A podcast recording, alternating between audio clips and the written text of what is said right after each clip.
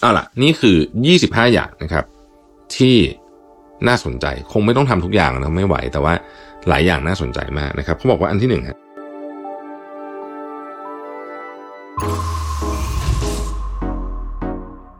Mission to the Moon. Continue with your mission. Mission to the Moon brought to you by Sunday Insurtech ประกันที่ผมเลือกใช้ Smart Insurance Bond Simple ประกันสุขภาพและประกันรถยนต์ยุคใหม่ ที่มาพร้อมกับเทคโนโลยี และการตัดสิ่งที่ไม่จำเป็นออก เคลมง่ายในราคาที่ใช่ แต่ยังให้ความคุ้มครองที่ดียิ่งขึ้น ด้วยประกันที่ออกแบบมาด้วยใจ แล้วคุณจะลืมประสบการณ์ประกันภัยแบบเดิมๆสนใจซื้อประกันสุขภาพและประกันรถยนต์ Sunday รับส่วนลด 10%เพียงใส่โค้ด Mission to the Moon ที่หน้าชำระเงินบนเว็บไซต์ easysunday.com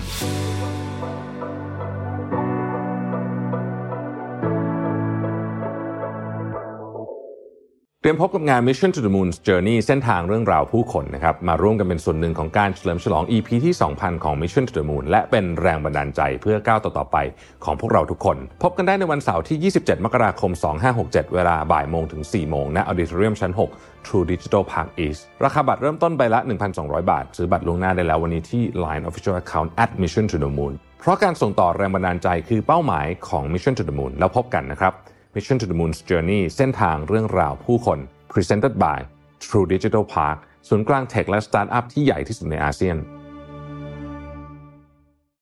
สวัสดีครับยินดีต้อนรับเข้าสู่ Mission to the Moon Podcast นะครับ และวันนี้คือวันสิ้นปีนะครับ เดินทางกันมาถึงสิ้นปีแล้วนะเป็นอีกปีหนึ่งที่รู้สึกว่าเร็วมากใช่ไหมครับ ทุกคนพูดเหมือนกันหมดเลยนะครับ ยังไม่เคยเจอใครบอกว่าปีนี้ช้าสักคนเลยนะฮะ จริง ๆ ก็เกือบเกือบทุกปีแหละนะฮะ ยิ่งอายุมากขึ้นเนี่ยนะครับ เวลาแต่ละปีมันจะเร็วมากนะฮะ ตอนจำได้ว่าตอนเด็กๆเนาะ โอ้โห ปิดเทอมใหญ่นี่นานมากนะฮะ แบบสองเดือนกว่าอะไรอย่างงี้ใช่ไหมเดี๋ยวนี้นี่แบบสองเดือนนี้ผ่านไปแบบกระพริบตาเดียวจริง เอาล่ะ วันนี้เนี่ยนะครับ ปกติบทความจากคุณอเล็กซ์เมเตอร์เนี่ย ผมจะพูดใน 5 minutes แต่วันเนี้ย เนื่องในโอกาสสิ้นปี และบทความนี้เป็นบทความที่ผมชอบนะฮะ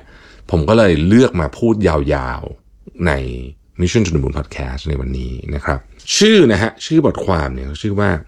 25 hard things you can do to gain unfair leverage in life นะฮะ leverage เนี่ยถ้าแปลเป็นแบบเอาเปิดดิกแปลเลยเนี่ยมันจะแปลว่าคานงัดใช่ไหมแต่จริงๆอะความหมายของมันก็คือว่ามันทำให้คุณเนี่ยใส่แรงเท่ากันหรือใส่อะไรเท่ากันเนี่ยมันสามารถมีโอกาสที่จะเพิ่มความ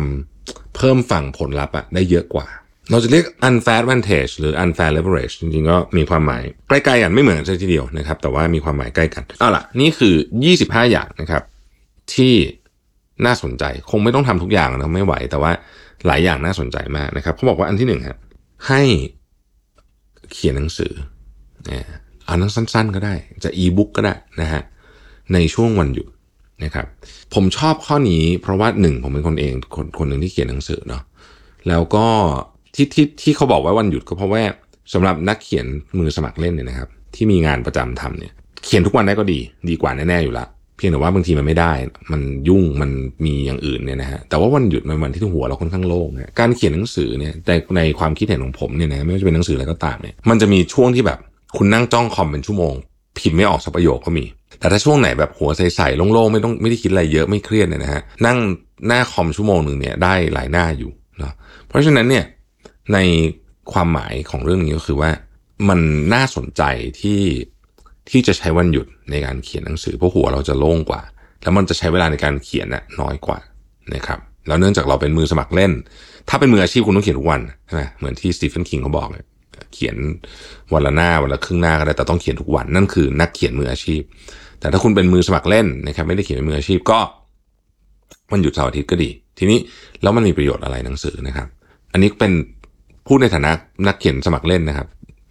ผมออกหนังสือมาเล่มที่สิบสองแล้วตีพิมพ์เนี่ยสิบสองเล่มใช่ไหม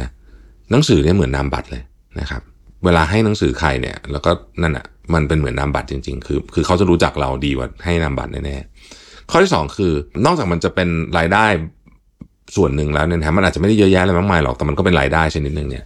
มันช่วยสร้างเครดิตในรูปแบบหนึ่งคล้าย ๆ กับเวลาคุณไปได้ใบเซอร์เวลาคุณไปเรียนคอร์สอะไรสักอย่างนะฮะหนังสือก็ทำหน้าที่คล้ายๆแบบนั้นเหมือนกันนะครับ สนุกดีฮะการเขียนหนังสือเป็นเรื่องที่สนุกและสำคัญมากฝึกทักษะการสื่อสารด้วยด้วยการเขียนนะครับ ซึ่งเป็นอีกทักษะอีกชุดหนึ่งข้อที่สองครับอันนี้ออกแบบสิ่งที่เรียกว่า quiet week นะฮะ หรืออาจจะเรียกว่าเป็นช่วงเวลาแห่งการเรียนรู้แบบเชิงลึก ถ้าเป็นบิลเกตส์เนี่ยเขาจะมี 2 สัปดาห์นะฮะที่เขาเข้าไปในแบบบ้านกระท่อมในป่าอะไรของเขาอะนะฮะแล้วก็เอาไปแต่หนังสือไม่เอาโทรศัพท์ไม่เอาคอมพิวเตอร์ไม่มีอินเทอร์เน็ตนะครับก็คงจะมีโทรศัพท์สำหรับฉุกเฉินเท่านั้นแหละโดยช่วงเวลาสองอาทิตย์นี้เนี่ยเขาจะนั่งอ่านหนังสืออย่างเดียวเลย แล้วทันทีที่ออกมาจากสองอาทิตย์นี้เนี่ยเขาก็บอกว่าไอเดียสำหรับ ของใหม่ๆ ที่เกิดขึ้นที่ Microsoft เนี่ยเกิดขึ้นจากไอ้ Quiet Week แบบเนี้ยนะครับเพราะฉะนั้นเราก็สามารถมีแบบนี้ได้เช่นเดียวกันขึ้นอยู่กับเราออกแบบนะครับอันที่สามครับ เดินทางคนเดียวคาว่าเดินทางคนเดียวเนี่ยไม่ใช่แบบไป business trip อะไรอย่างนี้นะคือออกเดินทางมันไม่ใช่ไปเที่ยวแล้วไม่ใช่ไป business trip ด้วยนะครับไปเดินทางค้นหาอะไรบางอย่าง คุณอาจจะไปในที่ที่แบบแปลกไม่เคยไป แล้วก็ใช้คำว่า out of comfort zone สุด ๆ เลย ก็จะยิ่งดีเนาะ นะครับ ข้อที่ 4 ครับ อัดคลิปนะฮะสร้างช่อง YouTube ของตัวเอง หรือทำคลิปอะไรก็ได้ ไม่ต้อง YouTube ก็ได้ TikTok ก็ได้ อะไรก็ได้นะครับ เรื่องอะไรก็ตามที่คุณสนใจนะครับ ไม่แน่หรอก มันอาจจะมันอาจจะไม่เกิดอะไรขึ้นเลยก็ได้ หรือมันอาจจะกลายเป็นสิ่งที่แบบสร้างให้คุณเป็นที่รู้จักในวงกว้างก็ได้นะฮะเสร็จแล้วเนี่ยคุณก็ถ้าทำอย่างต่อเนื่องนะนะฮะบางทีมันอาจจะเห็นผลอะไรบางอย่างที่น่าสนใจมากก็ได้ ข้อที่5นะครับบอกว่ายกน้ำหนัก และกลับเข้าสู่หุ่นที่ดีที่สุดของคุณให้ได้โอ้โหข้อนี้ยากจังเลย แต่แต่จริงครับ คือมันเป็นเรื่องที่ยากไงเขาบอกว่า hard habits ใช่ไหมก็ hard hard things to do เพราะฉะนั้นอันนี้ก็ไม่ง่ายนะฮะ your best physique นะฮะ back into your best physique นะครับอันนี้ปะผมจะพยายามด้วยนะฮะข้อที่ 6 ครับ หาโอกาสในการไปพูดในที่สาธารณะ ถ้าคุณไม่ได้มีโอกาสอยู่แล้วนะครับพูดในที่สาธารณะได้อะไรนะครับหนึ่ง คุณจะได้รู้กระบวนการเตรียมตัวในการพูดในที่สาธารณะ เพราะว่าคนส่วนใหญ่ แม้แต่นักพูดเก่งๆ ก็มีความกลัวในการพูดทั้งสิ้นนะครับผมไปถามนักพูดเก่งๆมาหลายคนแล้วผมเจอบ่อย หลายคนก็ถึงทุกวันนี้ก็ยังกลัวอยู่นะฮะผมไม่ได้เก่งมากแต่ว่า เวลาผมขึ้นพูด ผมก็กลัวนะครับคือมันก็จะมีความกลัวอยู่เสมอๆนั่นแหละในการพูดทุกครั้งนะครับ แต่ว่าเราจะได้ฝึกเข้าใจความกลัวเรื่องนี้และก้าวข้ามผ่านมันไปให้ได้ เราก็จะเป็นนักสื่อสารแบบ Public Speaking อะที่เก่งขึ้น ซึ่งมันอาจจะมีประโยชน์ในวันหนึ่งก็ได้ ถ้ามันยังไม่มีประโยชน์วันนี้นะครับ ข้อที่เจ็ดครับทำรายการสัมภาษณ์คนอ่าทำไมต้องรายการสัมภาษณ์คน อันนี้ข้อนี้อาจจะมีความเฉพาะเจาะจงนิดหนึ่งนะฮะคือว่าคำว่าสัมภาษณ์คนเนี่ยมันคือการไปเรียนรู้เรื่องราวของผู้คนเนี่ยนะครับแล้วเมื่อมันอยู่ในฟอร์แมตของการเป็นรายการนะอันนี้ผมเล่าพูดจริง ๆ เลยคือ สิ่งเวลาเราไปเจอสมมตินักธุรกิจ หรือใครก็ตามที่แบบอยู่ในเก่งๆเนี่ยศิลปินเนี่ยนะฮะแล้วเราสัมภาษณ์เขาในรูปแบบของรายการเนี่ยนะครับ เขาจะตอบลึกกว่า เวลาไปคุยกันแบบทั่ว ๆ ไป เพราะว่ามันเป็นรายการไงมันต้องมันต้องพูดแบบลึกนิดหนึ่งนะฮะมันมันจะได้อะไรเยอะนะฮะเพราะฉะนั้นเนี่ยหนึ่งใน part ที่ถ้าเกิดว่าถ้าอันอันนี้ผมทำอยู่แล้วเพราะฉะนั้นเนี่ยเป็นสิ่งที่ผมชอบมากด้วยนะฮะคือเวลาได้มีโอกาสสัมภาษณ์แขกนะฮะช่วงนี้ผมได้สัมภาษณ์หลายคนที่ผมชอบมากนะสามสี่เทปที่ผ่านมานี่ก็มีคุณต้นสนพี่อ้อยนะครับพี่อ้อย แล้วก็คุณท็อปจิรายุอะไรแบบนี้เป็นต้นนะครับ ข้อที่ 8 ทำหนึ่งสิ่งที่คุณกลัวปีนี้นะครับ ที่คุณไม่กล้าทำกลัวนะครับ ความสำคัญไม่ได้เกี่ยวกับสิ่งที่คุณทำมันคือความกลัวของคุณมันคือการเผชิญหน้าความกลัวและเข้าใจว่าเมคานิกมันทำงานยังไง แล้วถ้าเราผ่านมันไปได้เนี่ย เราจะมองความกลัวเปลี่ยนไปอีกแบบหนึ่งนะฮะสมมตินะอันนี้อันนี้นึกขึ้นมาเร็วสมมติว่าคุณกลัวทะเล คุณไม่ชอบ ทะเล เพราะมันรู้สึกมันมันมืดมันลงไปแล้วไม่รู้มีอะไรอยู่ข้างล่างบ้างนะครับ ลองไปดำน้ำดู แล้วคุณจะพบว่า จริง ๆ ไม่ได้น่ากลัวขนาดนั้นนะครับแต่เอาที่ปลอดภัยนะฮะคือคำว่าทำสิ่งที่คุณกลัวนี่มันจะไม่ใช่ทำเป็นสิ่งที่อันตรายนะฮะต้องบอกก่อนคนแรกกันนะครับ ข้อที่9ฮะเริ่มเขียนโพสต์ ถ้าคุณใช้โซเชียลมีเดียอยู่แล้ว เริ่มเขียนโพสต์อะไรที่มันยาวๆ ให้ความรู้ให้สาระกับผู้คนนะครับ ซึ่งเราก็จะเห็นว่าตอนมีหลายท่านเลยนะ ที่อยู่ใน Facebook อยู่ในนี้ที่เขียนเรื่องราวต่างๆ ที่มันมีสาระแล้วรู้สึกว่าเราอ่านแล้วมันได้อะไรนะฮะ อันเนี้ยคุณก็สามารถทำได้เหมือนกันนะครับ นี่เดี๋ยวขอขอเน้นอีกครั้งนึงว่าทั้งหมดนี้ไม่ได้บอกให้ทำหมดนะฮะคือเขา list มาให้ดูว่ามันมีอะไรบ้างนะครับ ข้อที่สิบครับ เขียนนิยายอ่าลงออนไลน์นะครับ ซึ่งเดี๋ยวนี้มันมีแพลตฟอร์มให้ลงเยอะใช่ไหมผมก็ไม่ค่อยถนัดเท่าไหร่หรอกพวกนี้แต่ว่า ผมเข้าใจว่ามันก็จะมี Fictionlog มี Meb มีอะไรใช่ไหมหลายอันเนี่ยอะเขียนนิยายนะครับลงออนไลน์นะครับ คือการลงออนไลน์มันทำให้คุณทำง่าย เพราะมันไม่ต้องไม่ต้องไปตีพิมพ์เป็นเล่มใช่ไหมแล้วผมเข้าใจว่าคนเดี๋ยวนี้ ชอบอ่านนิยายออนไลน์มากคือ ที่อย่างอย่างอย่างเมฟเขาประสบความสำเร็จมาก เข้าใจว่าก็มาจากไอ้พวกนิยายการ์ตูนอะไรพวกเนี้ยนะฮะการ์ตูนหรือนิยายไม่แน่ใจคือผมไม่ได้ติดตามแต่ว่า ถ้าท่านไหนรู้บอกได้นะฮะเขาบอกให้ลองทำดู ข้อที่ 11 นะครับ ไปอยู่ในกลุ่มในคลาสในอะไรก็ได้ที่ปกติคุณไม่อยากไป เช่น อย่างผมเนี่ยมีคนชวนไปพิลาทิสเยอะมากแล้วบอกว่าดีมากเลยเนี่ยนะฮะ แล้วผมก็รู้สึกว่าจะเหมาะกับผมไหมเนี่ยนะฮะเพราะผมเคยไปโยคะแล้วบอกผมไม่ได้เลยเนี่ยนะแต่ว่าปีหน้าเนี่ยลงไปละนะจะไปละเพราะว่าเอาลองดูนะฮะมันจะไปมันจะเป็นยังไงก็เป็นกันนะฮะข้อต่อมาเขาบอกว่าให้เรียนรู้ภาษาใหม่นะครับ ไม่ต้องเยอะมากวันหนึ่งสักครึ่งชั่วโมงพอนะฮะเหตุผลเพราะว่าหลายคนบอกว่าจะไปเรียนทำไมเดี๋ยว AI มันก็แปลได้ แต่เชื่อผมเถอะต่อให้ AI แปลได้ ซึ่งมันแปลได้จริง ๆ นะครับ มันอยู่ในระดับของการใช้งานได้ แต่มันไม่มีทางเหมือนเลยสมมติคุณเรียนภาษาจีนนะฮะที่คุณจะพูดภาษาจีนได้ คุยกันเฮฮาปาร์ตี้กับกับลูกค้าคนจีนได้เนี่ย ถ้าคุณพูดภาษาจีนได้เนี่ย มันจะอีกเลเวลหนึ่งนะอันนี้จริง ๆ แน่นอนนะครับ ข้อที่สิบสามอะไรก็ตามที่คุณทำอยู่นะครับที่ทำอยู่แล้วเนี่ยนะฮะลองทำให้มันเจ๋งขึ้นไปอีก เรียกว่าเป็นระดับ professional หรือ master นะฮะ ในนี้เขาใช้คำว่า aim for mastery นะครับยกตัวอย่างเช่นสมมติคุณทำอาหารอยู่ คุณก็ทำอาหารใช้ได้แหละนะฮะแต่คุณก็อาจจะไม่ได้เคยออกจากพื้นที่ปกติของคุณสมมติคุณทำอาหารเนี่ยนะฮะตอนนี้ผมกำลังอินเรื่องทำอาหารนะแต่ว่าอันนี้คงไม่ใช่สิ่งที่ผมจะไปมาสเตอร์ เพราะว่าคือคือผมมีคิดว่ามีเรื่องอื่นที่ที่ที่ที่อยากทำมากกว่า แต่สำหรับคนที่อยากไปสายนี้ สมมุติคุณชอบทำอาหารนะครับ คุณก็ลองไปทำอะไรที่มันซับซ้อนมากขึ้น เช่น beef Wellington อย่างเงี้ยนะเป็นหนึ่งในอาหารที่ผมรู้สึกว่า มันดูแบบ งานเยอะเนาะผมจะทำเสร็จอันนึงอะไรเงี้ยนะฮะเอออย่างเงี้ยเนาะก็ผมว่าก็น่าสนใจดีนะครับ ข้อที่ 14 นะครับ เสนอตัวเองให้เป็น mentor กับใครสักคนนึงอาจจะเป็นน้องๆในมหาวิทยาลัยก็ได้หรือใครก็ได้นะครับ ที่คุณรู้สึกว่าสิ่งที่คุณมี ทุกคนมีของเนาะสามารถไปเมนเทอร์คนอื่นได้นะฮะอันเนี้ยจะช่วยให้ตัวคุณเองได้โตขึ้นด้วย คุณจะเรียนรู้กระบวนการนี้ ซึ่งเป็นเรื่องที่ดีมาก ข้อที่ 15 ครับ หยุดดูทีวีและ หยุดเล่นโซเชียลมีเดียหนึ่งอาทิตย์ ดูซิทำได้ไหมนะครับ ถ้าทำไม่ได้แปลว่าเราติด อะเฮ้ย โอ้งี้แปลว่าเราต้องทำให้ได้ใช่ไหมหลายคนพอนึกอย่างนี้ปุ๊บเนี่ยนึกออกทางเดียวเลยที่พอจะพอจะเป็นไปได้นะฮะก็คือการไปปฏิบัติธรรม ซึ่งถ้าให้ผมนึกเร็วๆผมคิดว่านั่นแหละคืออันทางที่เป็นไปได้ที่สุด เพราะว่าเพราะว่า อืมมันมันมันมันก็ยากจริงนะฮะแต่ว่าเนี่ยก็จะเป็นสิ่งที่ช่วยให้คุณเนี่ย เข้าใจว่าเฮ้ยจริง ๆ เราไม่ได้ติดเรื่องนี้เราสามารถควบคุมตัวเองได้ ข้อที่ 16 นะครับ เลิกสิ่งที่เรียกว่าโดพามีนจังอ่าโดพามีนจังคืออะไรนะครับ โดพามีนจังคือสิ่งที่ทำให้กระตุ้นโดพามีน แต่เป็นโดพามีนแบบแย่นะฮะเราเคยพูดกันเรื่องนี้ไปแล้วในหนังสือโดพามีนเนชั่นใครอยากฟังละเอียดย้อนกลับไปฟังตอนนั้นได้นะครับ โดพามีนจังคืออะไรนะฮะเช่นน้ำตาลนี้ จริงๆโซเชียลมีเดียนี่แหละ คือโดพามีนจังแบบหนึ่งนะไอ้พวกที่แบบตึ๊ดตึ๊ดตึ๊ดตึ๊ดนะครับขึ้น notification ตลอดนะครับการปรับ notification ในมือถือคุณนี่ช่วยเปลี่ยนชีวิตคุณมากนะ ผมบอกเลยในคอมพิวเตอร์ด้วยนะครับเขาบอกว่าเปลี่ยนจากพวกเนี้ยถ้าคุณต้องการเรื่องเนี้ยเปลี่ยนจากการเสพโดพามีนจังเนี่ยแล้วไปทำกิจกรรมประเภทที่อยู่ใกล้ชิดกับธรรมชาตินะครับ เช่นไปเดินเทรลไปอะไรเงี้ยนะฮะซึ่งหลายคนก็แบบเฮ้ยมันเกี่ยวกันเหรอคือ เราจะได้เข้าใจว่าโดพามีนเนี่ยที่เป็นแบบดีไม่ดีเนี่ยมันต่างกันยังไงนะครับ ข้อที่ 17 นะฮะ ให้การทำ networking ของคุณเนี่ยอยู่ในลำดับต้นๆของสิ่งที่คุณต้องทำให้นึกถึงเรื่องนี้อยู่เสมอว่าเราสร้าง network ที่แข็งแรงและใหญ่ขึ้นได้ไหม ความสำคัญของ network คือว่า อันนี้ผมพูดบ่อยนะเรื่องนี้ พี่เล้ง MFEC สอนผมมาบอกว่า คนที่สมมติว่า คล้ายๆกันเลยนะสองคนนี้ background เหมือนกันที่บ้านคล้ายกันเรียนหนังสือเกรดใกล้กันเนี่ยพอเสร็จแล้วอะ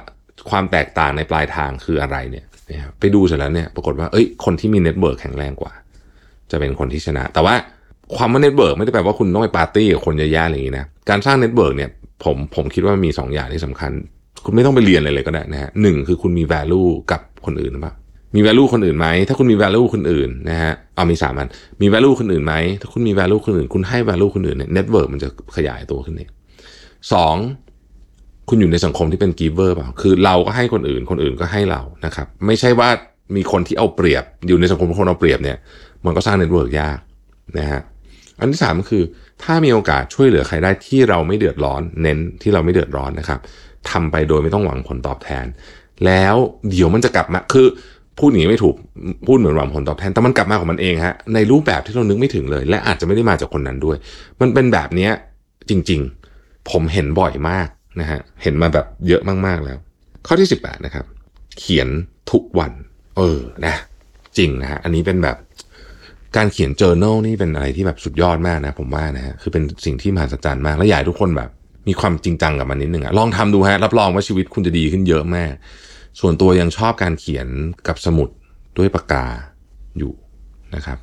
เฮ้แอบ tie-in planner เลยใครยังไม่มี planner นะฮะก็สามารถสั่งได้ใกล้หมดสุดๆแล้วตอนนี้นะฮะข้อที่ 19 ครับ เดินทางไปต่างประเทศ